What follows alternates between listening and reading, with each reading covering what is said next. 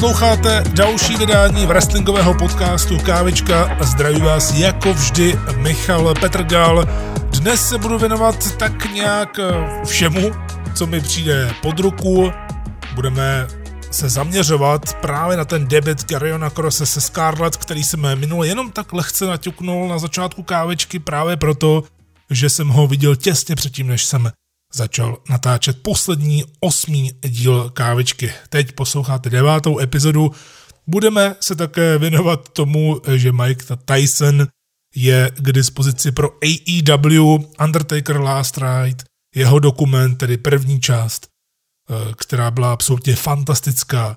Také se podíváme na některé vaše otázky, ale pochopitelně to hlavní téma si dáme hned na začátku a to je recenze Money in the Bank pay-per-view.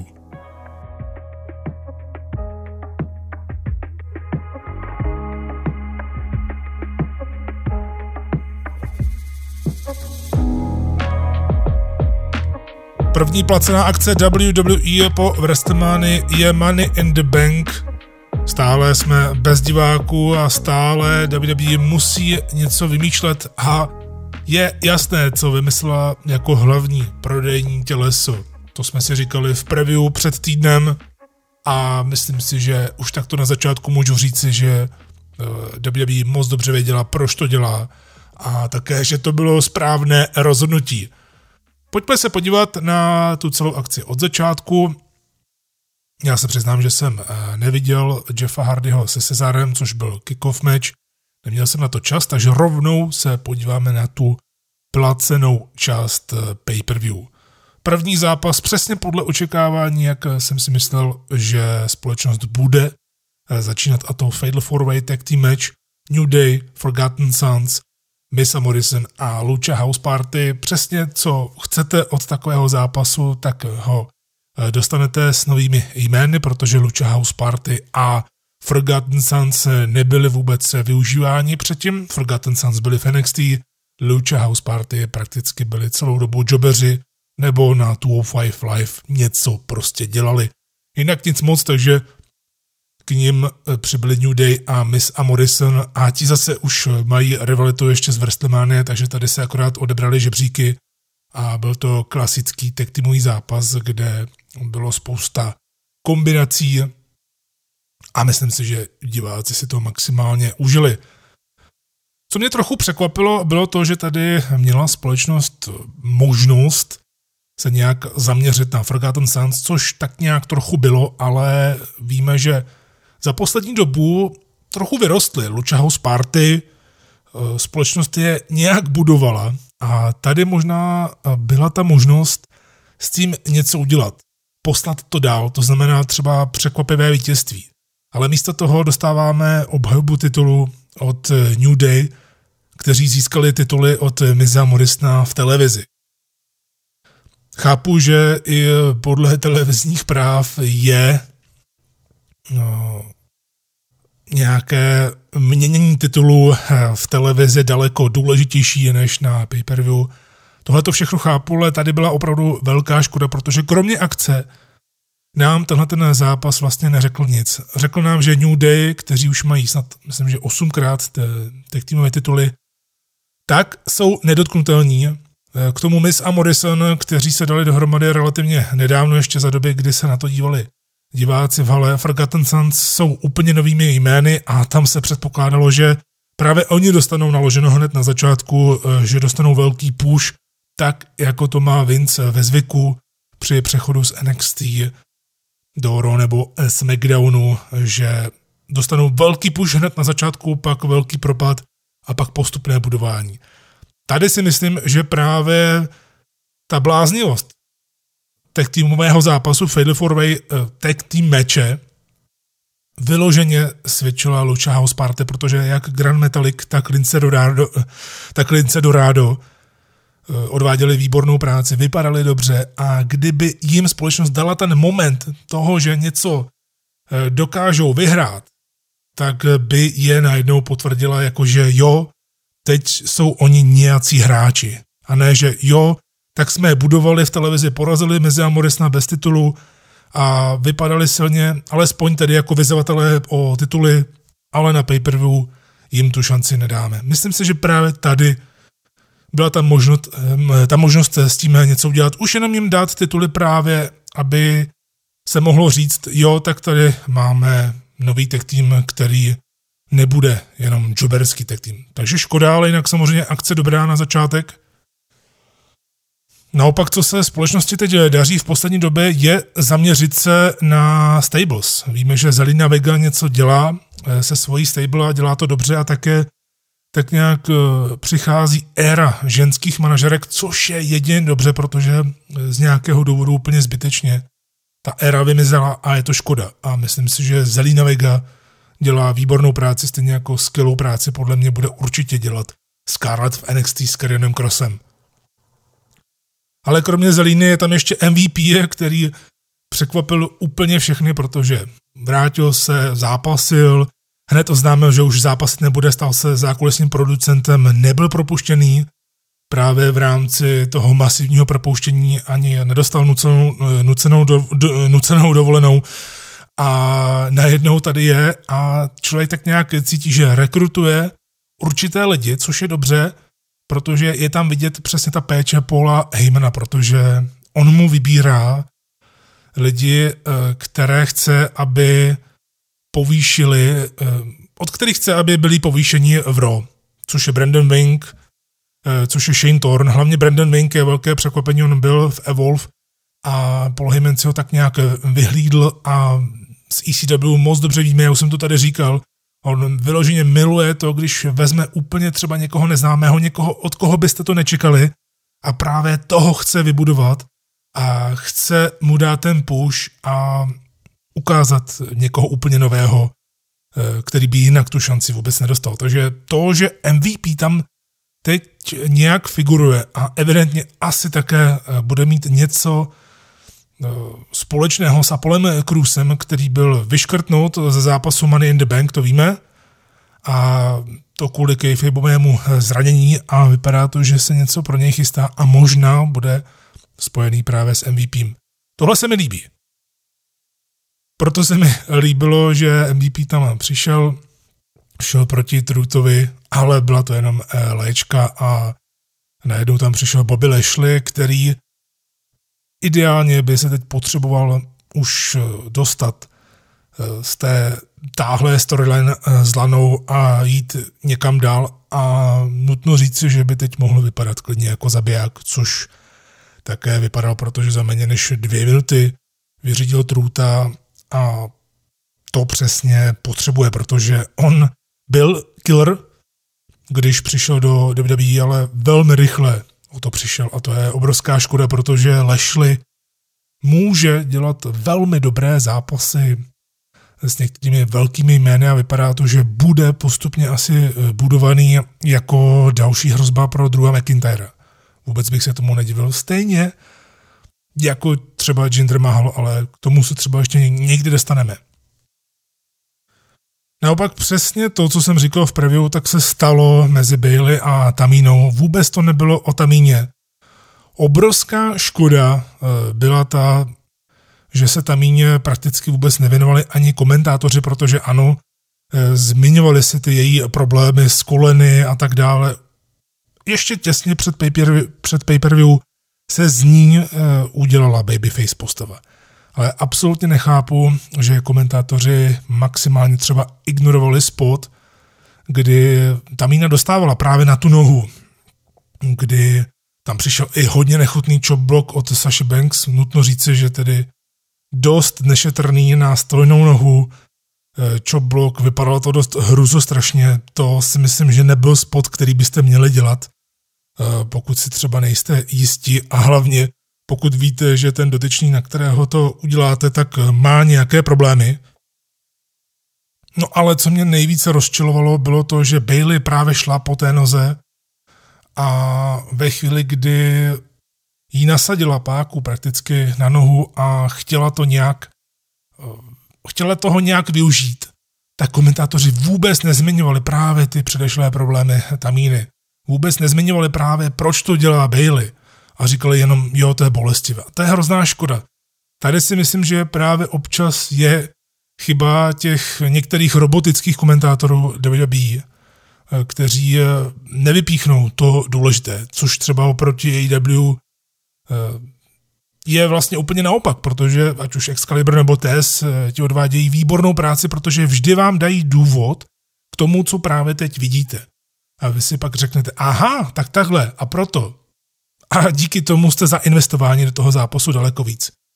Takže dopadlo to přesně tak, jak to asi mělo dopadnout, protože tam jiná je ze hry. Eh, Bailey obhájila a hodně pomalu se buduje ten příběh mezi Bailey a Sašou, ať už Saša bude pak face nebo heel, to je jedno. Myslím si, že v době, kdy uskuteční ten feud, jakože ho uskuteční, tak už to nikoho nebude zajímat. Upřímně mě už to nezajímá ani eh, v této pasáži, protože prostě eh, ne, že to je moc dlouho, ale je to nezajímavý příběh. Naopak velmi zajímavý příběh byl Brown Strowman a Bray Wyatt, to se vědělo, že tam se s tím nějak dá pracovat. Zápas byl prostě takový, jaký byl, myslím si, že na to, co můžou eh, spolu předvést, tak eh, některé věci až moc rozvlekly, včetně toho eh, závěrečného momentu, protože bylo úplně jasné, že Strowman si s Wyattem hraje a trvalo to strašně dlouho, než to vlastně ukončil nakonec po té, co odhalil, že vlastně tu černou masku, kterou si nandal a sundal si z nějakého důvodu, roztrhl si triko a vypadalo to, že se dá dohromady s Wyattem, tak prostě bylo jasné, že to bude jenom právě takový ten výrazný prostředek k tomu, že ochromí Vajeta a nakonec ho porazí, což logicky potom také znamenalo, že tam uvidíme nějaký náznak Finda, což jsme také viděli, protože tam byl záblesk a teď bude pomsta od Bray Whitea skrze Finda. Čili přesně tak, jak se předpokládalo, tak tohle byl jenom první zápas. Jenom taková ochutnávka, nic kvůli čemu byste si museli to pay-per-view pustit. Na druhou stranu eh, ten další titulový zápas, to už bylo něco jiného. Drew McIntyre a Seth Rollins měli to těžké. McIntyre proti WrestleMania, kde zápasil jenom pár minut, tak tady bylo jasné, že eh, s Rollinsem, panem crossfitařem, to bude o něco delší. Stále je potřeba říci, že příběhově tam není vůbec důvod dát Rollinsovi titulový zápas, takže tam chybilo jakési napětí a proto se vybudoval ten match kolem toho, že Seth Rollins je velmi těžký soupeř, je už zkušený ohledně titulových a velkých zápasů a Drew McIntyre musí odvést hodně velkou práci pro to, aby obhájil titul. Takže Rollins vypadal při porážce dobře a Drew McIntyre si jede v téhleté no fans éře také velmi dobře jako šampion, eh, za kterého se můžete postavit, kterému můžete věřit, ale potřebuje další a další vyzývatele, potřebuje další a další příběhy. Je jasné, že s Rollincem to není osobní příběh, byla to jenom věc na pár týdnů, takže je zapotřebí vymýšlet eh, nějaké další linky a myslím si, že právě Bobby Lashley nebo Jinder Mahal, to by byla cesta, protože Jinder Mahal teď z nějakého důvodu v Raw eh, začíná právě druhá zmiňovat a naopak úplně otočil oproti svému návratu, kde byl jasný heel, tak teď v zákulisním rozhovoru právě přiznával, že před tím zraněním to nebyl on a teď tedy Drew strašně moc fandí a že si to zaslouží. To může vést dvěma směry. Buď, že opravdu uvidíme Jindra Mahala jako face, a tedy novou eh, cestu pro něj, a nebo je to takový ten eh, fake face turn, aby Drew tak nějak eh, schodil svoji stráž, schodil svůj guard a v tu chvíli Jinder Mahal na něj zautočí a půjde po něm. Já bych chtěl vidět to druhé, protože Drew McIntyre versus Jinder Mahal o titul má to story, má to nějaké zázemí a já bych se na to chtěl i podívat, protože je to zase jiný typ mače. Ať už si o Jinderovi myslí fanoušci, co chtějí, tak něco v něm je, vypadá dobře, dobře mluví, dobře se o sebe stará, skvěle trénuje a s McIntyrem může mít úplně jiné zápasy, než eh, měl, nevím, předtím, když byl šampion. To neznamená, že Jinder se musí nutně stát šampionem. Já se dokážu představit, že McIntyre bude ten titul držet, samozřejmě za předpokladu, že se nebude snižovat pořád a pořád sledovanost, ale věřil bych tomu, že McIntyre bude držet ten titul až do té doby, než se fanoušci vrátí do hal. A proč také ne? Protože je to šampion, kterému oni věří a ten další moment, ta další korunovace by podle mého názoru měla přijít právě až s fanoušky, pokud to samozřejmě bude možné. A vlastně výsledek toho mužského Money in the Bank ladder matche z tohoto pay-per-view vlastně úplně naznačuje to, že Drew se nemusí obávat, že by ho někdo zradil. Že by někdo na něm speněžil kufřík.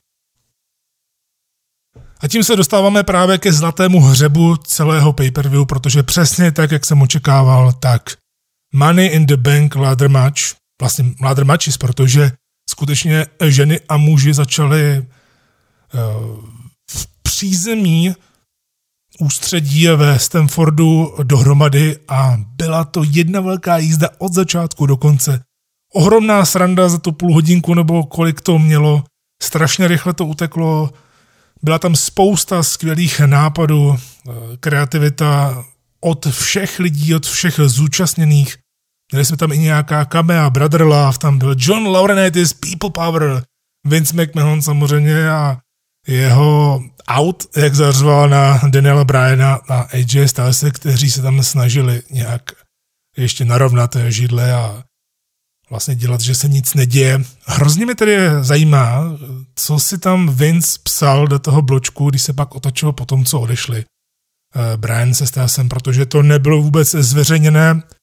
Mělo to být asi takový easter egg, dokážu si představit, že si tam napsal právě jejich jména na seznam dalších eh, propuštěných. Jen tak ze srandy.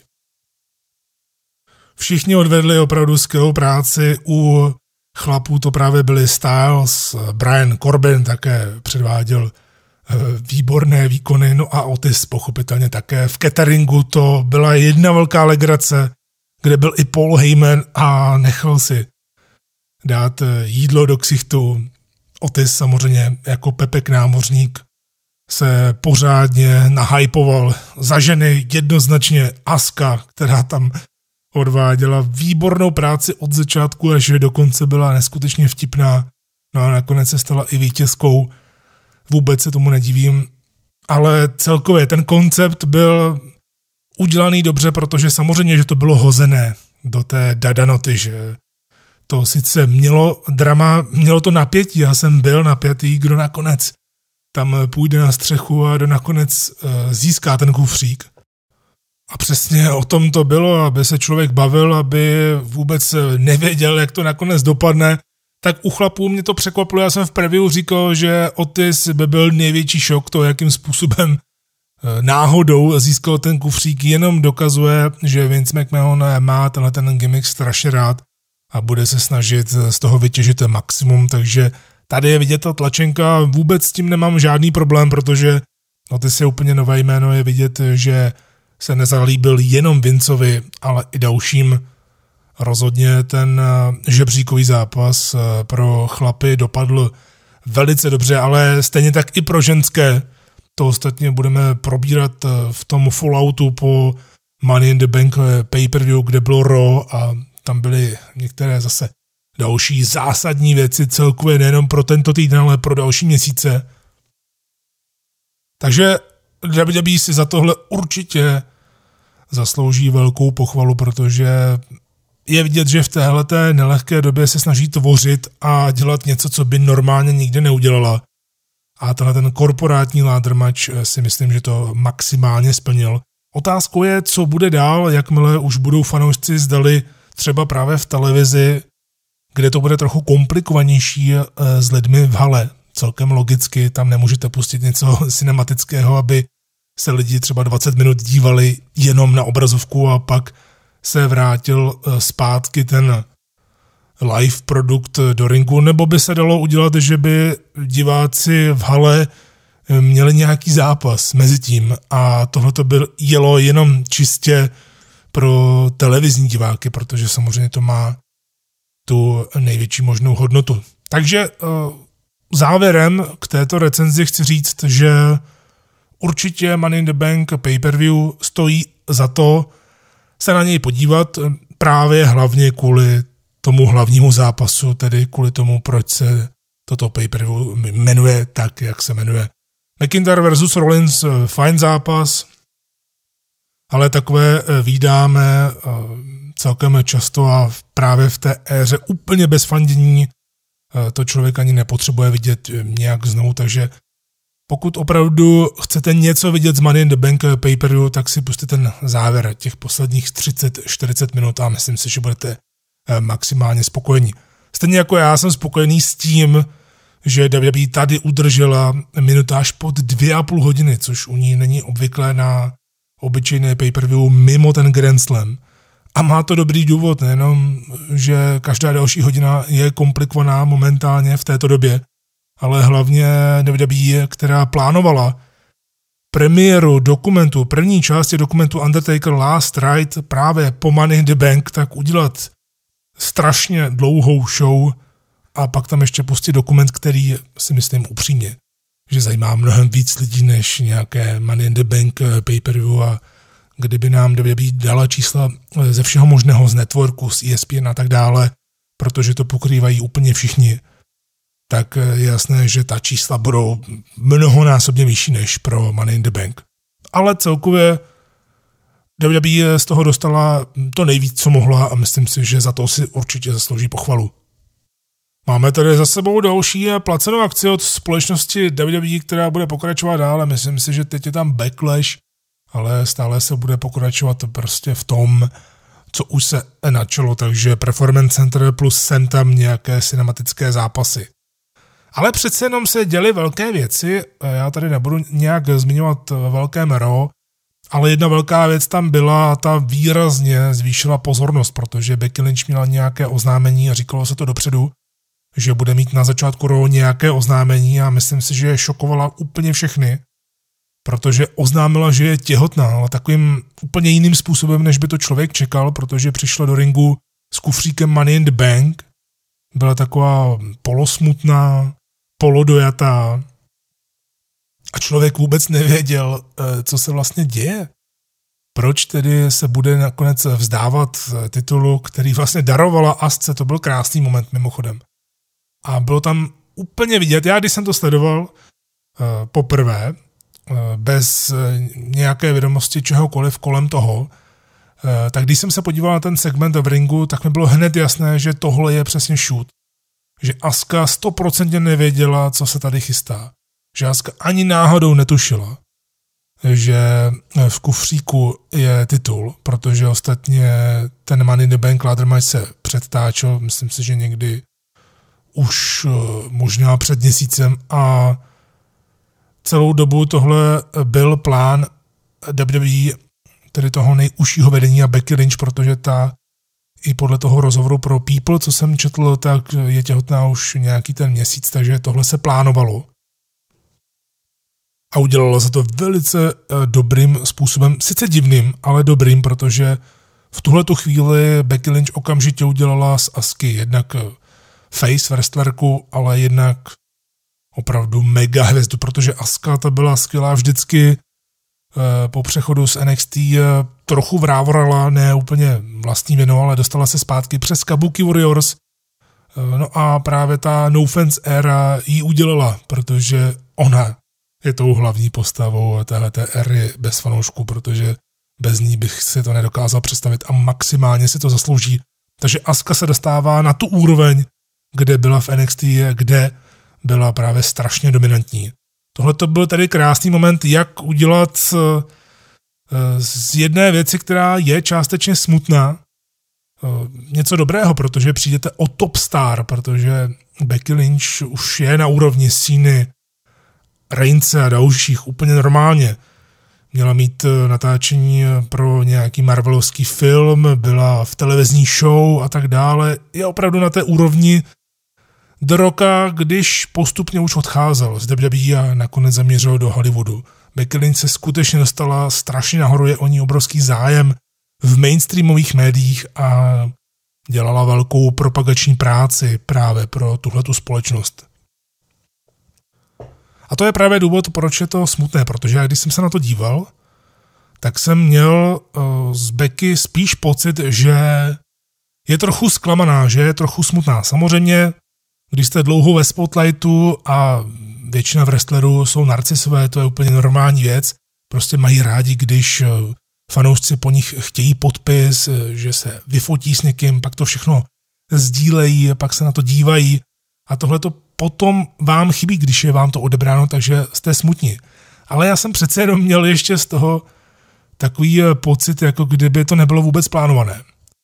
Protože to přišlo, protože to přišlo z čisté jasná v době, kdy je Becky Lynch na vrcholu dobře, teď by stejně neměla prakticky nic moc co dělat, to už jsem říkal, že akorát může rozvinout dál ten příběh se Shaneou a to je všechno, protože Becky Lynch už porazila úplně všechny a měla ten největší spor a dostala se opravdu na vrchol mm, celkem rychle, řekněme, a hlavně na tom vrcholu zůstala strašně dlouho a zůstala strašně dlouho jako šampionka. Takže co teď dál? Z tohoto hlediska tady je to, řekněme, když to takhle přeženu, tak je to eh, ideální načasování pro Becky Lynch, ale nemůžu se zbavit pocitu, samozřejmě nic mi do toho není, je to její život, její a Rollincův eh, život, ale nemůžu se zbavit eh, pocitu, že jí to trochu mrzí, protože ví, co vybudovala a samozřejmě chtěla děti, to přiznala jak ona, tak se Rollins ve svém dokumentu už dávno předtímhle, že právě dohromady chtějí mít děti, ale také chtěli být oba dva na vrcholu. Seth Rollins na vrcholu byl nějakou dobu, měl se z něj teď stát to bhíl, což se asi možná stane, když kdo ví, jak to teď bude právě s tou celosvětovou karanténou a celkově s tím, že Becky Lynch je těhotná, tak asi při plnění povinností wrestlera v WWE se s ní buď nebude vůbec se výdat právě kvůli eh, té nařízené karanténě, jelikož eh, prostě když tam bude vystupovat, tak pak nemůže vlastně domů, protože Becky Lynch je teď v té rizikové skupině, nebo bude v té rizikové skupině a to si myslím, že si ani jeden z nich nelajzne. Ale to není podstatné. Podstatné je to, že Becky Lynch se opravdu dostala na vrchol a teď najednou přemýšlí, co dál. A myslím si, že právě přes tu obrazovku to nebyla radostná událost. Ona to měla být radostná událost. A nebyla. Neměl jsem z toho takový pocit. Eh, možná se to dalo udělat nějak jinak. Rozhodně to načasování té hlavní liney, té hlavní punchline na závěr celého segmentu, že ty buď warrior, já budu mother, jak říkala Asce Becky Lynch, tak samozřejmě, že to bylo budováno právě k tomu. Ale ono celou dobu, kdy ona oznámí Asce, jo, teď jsi nová šampionka, ona se tam raduje úplně kouzelným způsobem, řve tam jako blázen a člověk se říká, proč se vzdává titulu, je tedy nějak hodně nemocná, nebo se něco děje, nebo odchází. Nikdo nevěděl, nebo jestli eh, oznámí právě ten film a tak dále. Bylo to strašně takové divné. A člověk se až bál, co oznámí. A když oznámila těhotenství, tak spíš byla taková smutná. Bohužel eh, mám na to pořád úplně stejný pohled, jako když jsem to viděl poprvé i teď po pár dnech. Prostě z toho mám takový pocit, ale samozřejmě Becky Lynch všechno přeju a myslím si, že ona si sama uvědomí, Eh, že tohle je to, co přesně chtěla. Nehledě na to, že eh, se z toho může udělat obrovský příběh pak za rok, až by se když tak vrátila zpátky, protože to prostředí bude úplně jiné. Shina Baszler podle mě bude určitě na vrcholu, Aska bude také na vrcholu, protože ostatně Aska a Shayna Baszler teď vyrostly ve stejné epizodě, kdy Becky Lynch se vlastně loučila. On to byl díl hlavně právě o Becky Lynch, co se budeme povídat, a také to byl díl, kdy Shayna Baszler byla teda hodně zlá. Hodně zlá při těch segmentech. To, co řekla o Becky, jak může být někdo blbej a na vrcholu se nechat takhle nadrbat, mít děcko a pak tlustá sedět na gauči a dívat se eh, právě na to, jak ona bude dominantní a tak dál. No potom, jak si podala ještě Natáli, že ty nikdy máma nebudeš a že Hard Dynasty umře s tebou. No prostě tady evidentně WWE pustila také stráž a udělala ze Shayny Baszler mnohem většího hýla, než do posud, a to přesně Shina Baszler potřebovala, protože z toho byla cítit přirozenost, že to je ona a ať už to vymyslela ona s Polem Heymanem, nebo se tam do toho nějak přidal Vince, protože on je tímhle tím známý, že ten emotivní moment, vzpomeňte naposledy na Shield, že ten emocionální moment prostě využ, ten emocionální reálný moment využije ke storyline. To takhle dělal vždycky Eddie Guerrero, když umřel, tak Rey Mysterio vyhrál Rumble a pak světový titul a Eddie se zmiňoval, když už byl mrtvý, tak Eddie se zmiňoval těch pár měsíců právě ve SmackDownu, tak není to vůbec žádné překvapení od Vince a není to ani překvapení tady, ale jsem právě spokojený s tím, že Aska a Shayna Baszler se dostali na vyšší úroveň. A teď mohou společně, teď mohou společně táhnout rol, protože Aska jednoznačně bude face. Nevím tedy, co bude Skyry Sane. Těžko říct, jestli, jestli tam bude, nebo bude zpátky do NXT, nebo eh, půjde do SmackDownu, jestli bude také face, to by se taky hodilo. Ale Shayna půjde proti Asce. A to si myslím, že je program na další měsíce, který rozhodně pomůže ženské divizi jako takové. Takže je to velká bomba od eh, Becky Lynch, eh, celkově to se rozhodně nečekalo. Velká bomba byl stoprocentně i dokument Undertaker Last Ride, který byl, jak jsem říkal, po Money in the Bank. Já ho tady nebudu recenzovat nějak dlouze, nebudu spoilovat až moc. Eh, v té první části mě hodně zajímalo, co si myslel právě o tom zápase na Vrstemány 33 s Reincem, který byl hodně kritizovaný a kde se říkalo, co tam ten Reigns dělá, ten zápas byl poslední, Taker tam pak eh, vlastně slékl a loučil se s diváky, vypadalo to opravdu na konec kariéry, protože bylo jasné, že Taker nebude mít konec kariéry, že by něco řekl do mikrofonu a loučil se s lidmi. On prostě odejde eh, za západu slunce prostě do propadliště dějin. Takhle to ostatně i říkal, že by to takhle chtěl, někdy udělat, když dával rozhovor a tohle to měl být ten moment. A všichni si to mysleli, že to bude ten moment, že už Takera neuvidíme, nakonec z toho vyklubalo něco jiného a teď víme proč, protože opravdu to měl být poslední zápas Takera. Reigns k tomu tak přistupoval, bylo mu to řečeno a mělo to tak být, ale to, jak hrozně to vypadalo a Taker je velký sebekritik, tak byl úplně znechucený ze svého výkonu a hrozně se mi líbilo, jak on to pojímá, protože on říkal, že je znechucený z toho, že tady právě ve svém posledním zápase měl prodat mladou, nadchá, mladou vycházející hvězdu, která má být top star na další roky, právě měla, má být Sina Orton a tak dále, na další roky a on, jakožto pravý veterán, jakožto ten správný veterán, je potřeba říci, tak ho dá over, jak se říká. To znamená, že prostě ho maximálně prosadí. A jemu strašně vadilo, že on mu pokazil ten moment. Že ten zápas si lidi budou pamatovat právě pro ty chyby a že Taker už tam nevypadal tak, jak eh, normálně vypadá a všichni to dávali za vinu Reincovi, že neumí s ním zápasit a tak dále. Vzpomínám se na to velice dobře, jak fanoušci to strašně hejtovali před těma eh, pár rokama. A teď je situace úplně jiná. Stejně jako v prvním díle tohoto dokumentu můžeme sledovat, že Taker je opravdový lídr šatny, jak má obrovský respekt u těch mladých, kteří jsou natěšení v zákulisí, že ho můžou vidět a že se s ním můžou pobavit, jak z něj vyzařuje ten klid, ten rozum.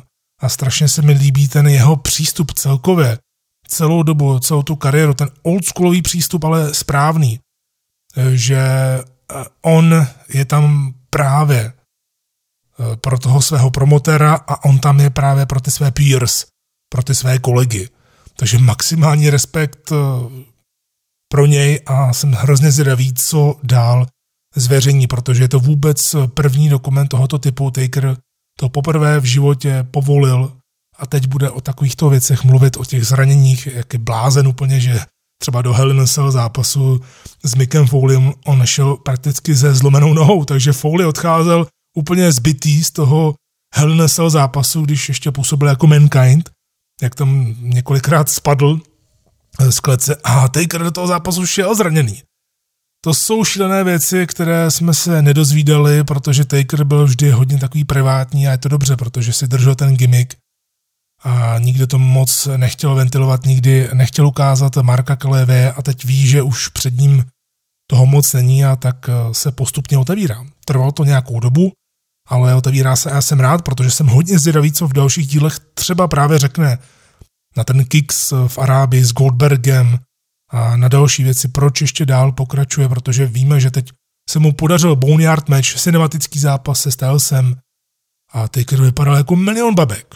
A klidně může ještě dát dva, tři zápasy, si myslím. Otázkou je, jakým stylem a otázkou je, co si on o to myslí.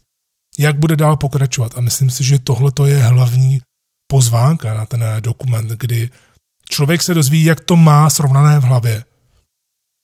A jak celkově ten respekt ve wrestlingu bere, protože v wrestlingu bere, protože on říká, já jak to teď mám, že zápasím prakticky jenom jednou za rok, jenom na WrestleManii, tak já vím, že když tam já jsem na té kartě, tak někdo mladý prostě na té kartě být nemůže.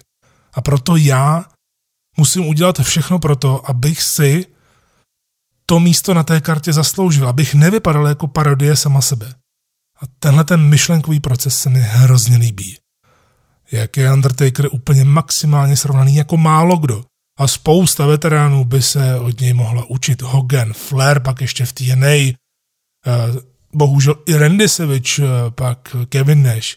Prostě ti lidé, kteří eh, nemají tu sebereflexi a jsou schopni se znemožnit. Ano, dostanou za to těžké prachy, ale nevidí je to, že už by to dělat neměli. A Taker právě říká, ve chvíli, kdy já budu cítit, že už to stojí za prd, tak se tam neukážu ani náhodou. A tohohle si strašně vážím. Co se týče AEW, eh, které se budu hlavně věnovat eh, příští díl, protože se blíží placená akce Double or Nothing, tak si myslím, že se to hodí, tak eh, tady jenom musím zmínit to doporučení z minulého týdne, protože Street Fight mezi Omega a Hardym proti Jerichovi s Guevarou, to bylo něco fenomenálního. Jednak se z toho vytvořil mím, který proletěl celým internetem, jak Guevara utíká eh, těm nájezdníkům Omegovi a Hardimu, ale celkové, jak to bylo pojato po té, co po strašně dlouhé době AEW zase mohla být v Daily's Place a mohla dělat eh, živý wrestling, takže tam měla mnohem více lidí k dispozici a také už tam byli nějací diváci, prakticky ti nejbližší, takže tam byla ještě lepší atmosféra. A AEW teď dělá opravdu skvělé kroky eh, k daleko větším věcem a je za to štědře odměněna. Ano, přichází teď o miliony, miliony dolarů, což říkal i Tony Khan.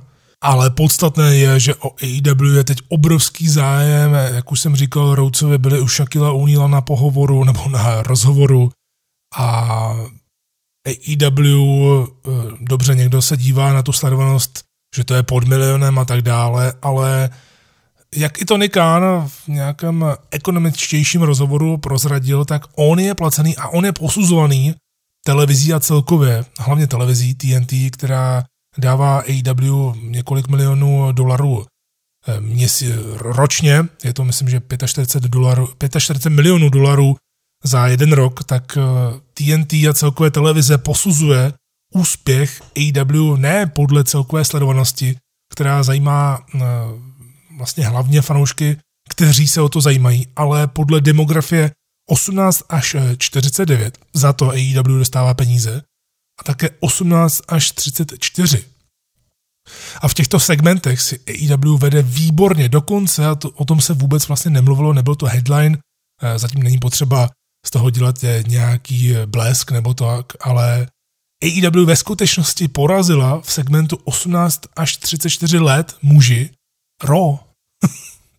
to je něco neuvěřitelného. Eh, Dynamite není eh, na televizi ani rok a teď už v tom jednom z nejdůležitějších eh, segmentů pro wrestling poráží Raw. To jednoznačně ukazuje to, že AEW dělá skvělou práci v zaměření svého produktu na mladé a mladí se tím baví. Nejsou to ti nostalgici, kteří zažili atitutéru. AW láká mladé lidi. Právě přes eh, ty svoje nerdovské věci, přes eh, to, že hodně využívá internet, hodně využívá YouTube a celkově a i ten content, jaký vidíme, tak eh, cílí hodně na ty mladší, ne na děti, ale na ty mladší. Takže klobouk dolů a myslím si, že ten home run teprve čeká na AW, protože to, co bylo oznámeno teď čerstvě v Dynamitu, já jsem ještě neskoukl celý Dynamite, takže ani nemůžu referovat eh, o ničem bližším, ale to není ani podstatné. Neděláme tady z toho recenzi momentálně, ale co si vezmeme jako hlavní věc z Dynamitu je oznámení, že Mike Tyson bude na Double or Nothing eh, rozdávat TNT Championship vítězi zápasu mezi Lencem Archerem a Koudem. To je obrovská věc. Ano, někteří na to můžou hned zareagovat. To je jako Tyson Fury v WWE. Je to zase jenom jiná celebrita, která bude ve wrestlingu a bude tam zabírat místo. Ne. Jednak nevíme, co Tyson bude přesně dělat, eh, jestli jenom opravdu předává titul nebo se tam něco zvrhne, to nikdo neví. Eh, ale AW má tu výhodu, že nechce být právě kopí WWE a proto si nemyslím, že by dělala něco jako tehdy v roce 98 tu potičku se Stone Coldem a Tysonem a tak dále, ale ono hlavně je podstatné, nevím, zdali sledujete nějaké dění z boxu nebo celkově z bojových sportů, ale Mike Tyson začal trénovat ve 53 letech na návrat, ať už to bude exibiční návrat, eh, nebo návrat eh, k nějakému profi zápasu, ale třeba na méně kol. A to, co zatím eh, vychází z jeho tréninku, tak je neuvěřitelné a stalo se to hitem na internetu. Mike Tyson vypadá, že je v obrovské formě, že má ohromná kladiva, strašně rychlé údery. A to, vzbuz, to vzbudilo obrovskou odezvu od všech, i od, od, od společností, které teď momentálně za návrat nabízejí Tysonovi třeba 20 milionů dolarů, jenom za ten návrat. A to se nebavíme o podílu na pay-per-view a tak dále. Čili Tyson momentálně, teď momentálně, je hrozně hot jméno. A AW s tímhletím oznámením že teď 23. května ještě právě před návratem do boxerského zápasu, který nevíme, kdy bude, tak bude mít Tysona, o kterého je teď obrovský zájem na pay-per-view. Dokážete si představit, co tohle to způsobí. Prostě AEW, zatímco WWE trochu spí v této open éře, eh, ne open éře, ale no fans éře, tak zatímco WWE spí, tak AEW jede na plné obrátky a dělá všechny potřebné kroky k tomu, aby právě se o ní vědělo víc, aby eh, zaměstnání takovýchto celebrit na jeden večer, a že tady se je obrovská celebrita, aby nejenom, že mělo smysl pro ten wrestling jako takový, ale skutečně, aby to mělo ten dopad. A já jsem naprosto přesvědčený, že Tyson na Double or Nothing bude mít obrovský dopad. To je jedno, jestli na pay-per-view buy rates, eh, na počet prodejů toho přenosu, to mě až tak nezajímá, ale pak ty další týdny.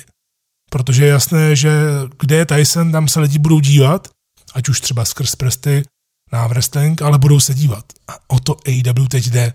A byť se to může zdát jako prvoplánové a hlavně tam mít jenom to jméno, ale Tony Khan, nevím tedy, jak ho sehnal, ale Tony Khan prostě dokázal samozřejmě nějak i penězi přesvědčit Tysona. Víme, že Tyson je obrovský wrestlingový fanoušek, a tehdy býval spojený s WWE úplně extrémním způsobem, je dokonce i Hall of Famer, byl spojený i s DX právě s tím památným momentem z roku 98, takže tohleto Vince musí někde vnitřně žrát, že AW takhle ulovila Tysona ne proto, aby zase měla nějaké další jméno a využívala ho podobně jako WCW, prostě všechny možné bývalé WWE, i když Tyson není bývalá WWE star, ale AW to dělá strašně šikovně, protože vybíráte lidi, eh, kteří jsou jim teď k užitku zrovna momentálně. A opravdu jsem přesvědčený, pak se k tomuhle dílu můžeme někdy vrátit, jestli jsem měl pravdu nebo ne, ale opravdu jsem přesvědčený, že tady první v vozovkách bitvu AW vyhrála, protože Mike Tyson na Double or Nothing, to je home run, jako prase, to je home run, to prostě je velká věc. Stejně jako velká věc byl Carrion Cross a Scarlett už minulý týden debitovali.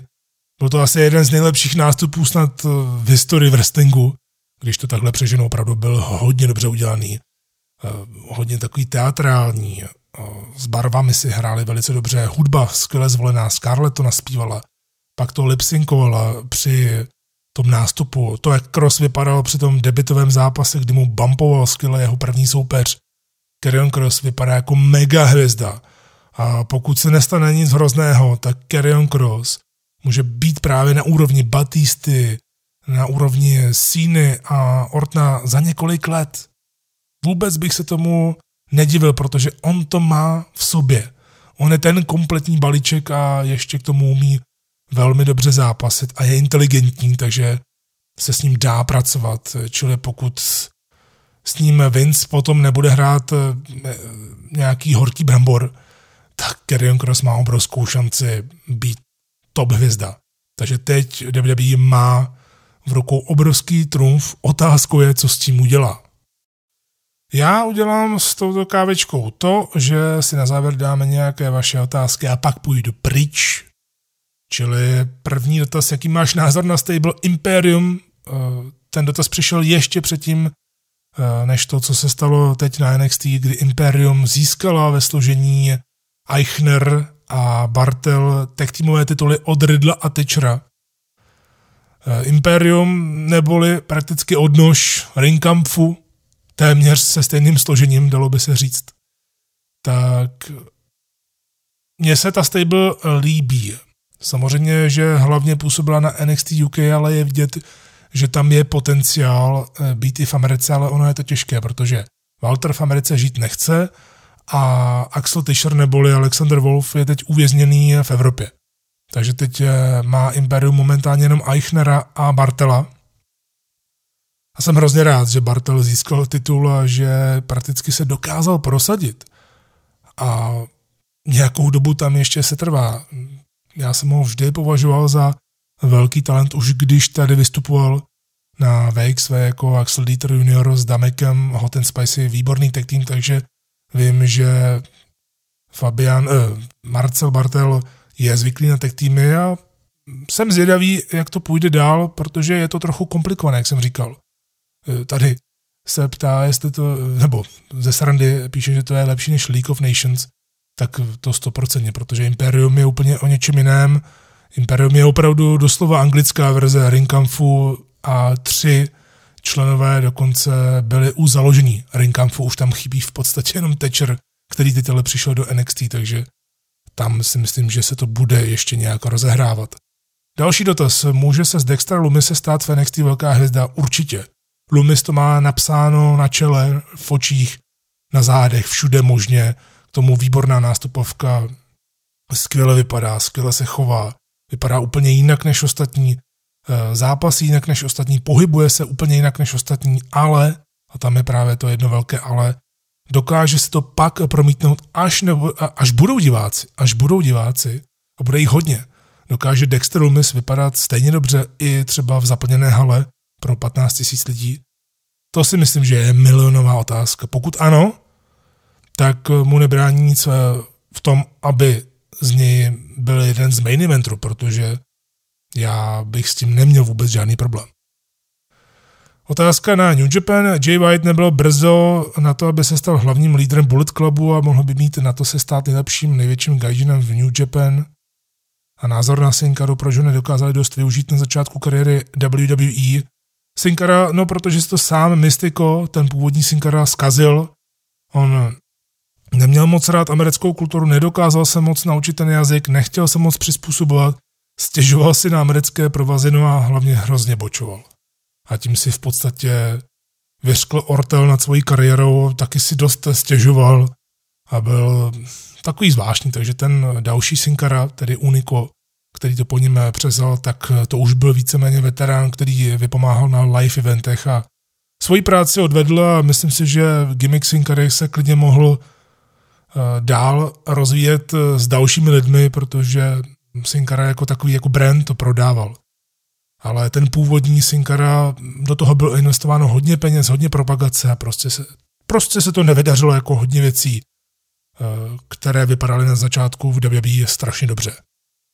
No a co se týče Jay White a Bullet Clubu, tak eh, určitě je hodně předčasné na to říkat, jestli to bude nejlepší gaijin v New Japan, protože těch gaijinů skvělých, eh, když se budeme bavit o moderní éře, bylo hodně. Kenny Omega, asi vůbec eh, největší podle mého názoru, ale toho bych snad ani jako Gaijina, Gaijina uh, nebral, protože uměl plyně japonský, žil tam strašně dlouhou dobu, ale celkově Omega tam udělal velký rozruch, dělal tam super zápasy, ale pochopitelně nebyl to jenom on, kdo pomohl spopularizovat New Japan na západě, protože hlavně o to šlo. AJ Styles byl výborný, ale byl tam krátkou dobu, řekněme. On tam sice nebyl až tak krátkou dobu, ale kdyby tam byl pár let, tak si myslím, že možná on bude úplně ten eh, nejlepší.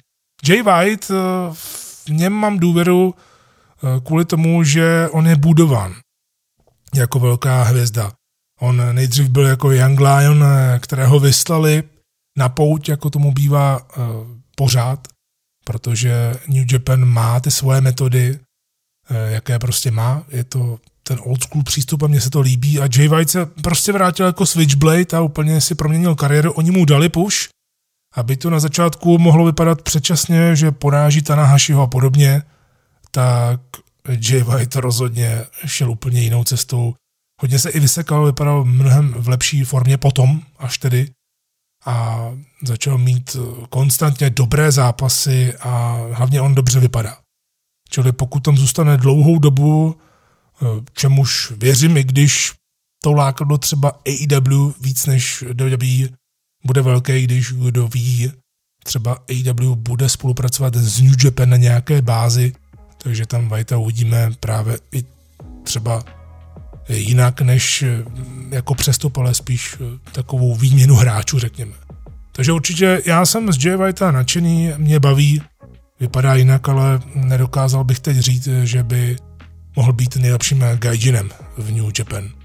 No a to je vše, milí přátelé. Příště se zaměříme hodně na AEW i z ekonomického hlediska, celkově na hloubku toho rastru, na plány Tonyho Kána, jak to vypadá úplně jinak v zákulisí než v WWE a hlavně si dáme preview velmi očekávané placené akce Double or Nothing, která bude skvělá už teď eh, na Fight TV je možné ji zakoupit za 1999.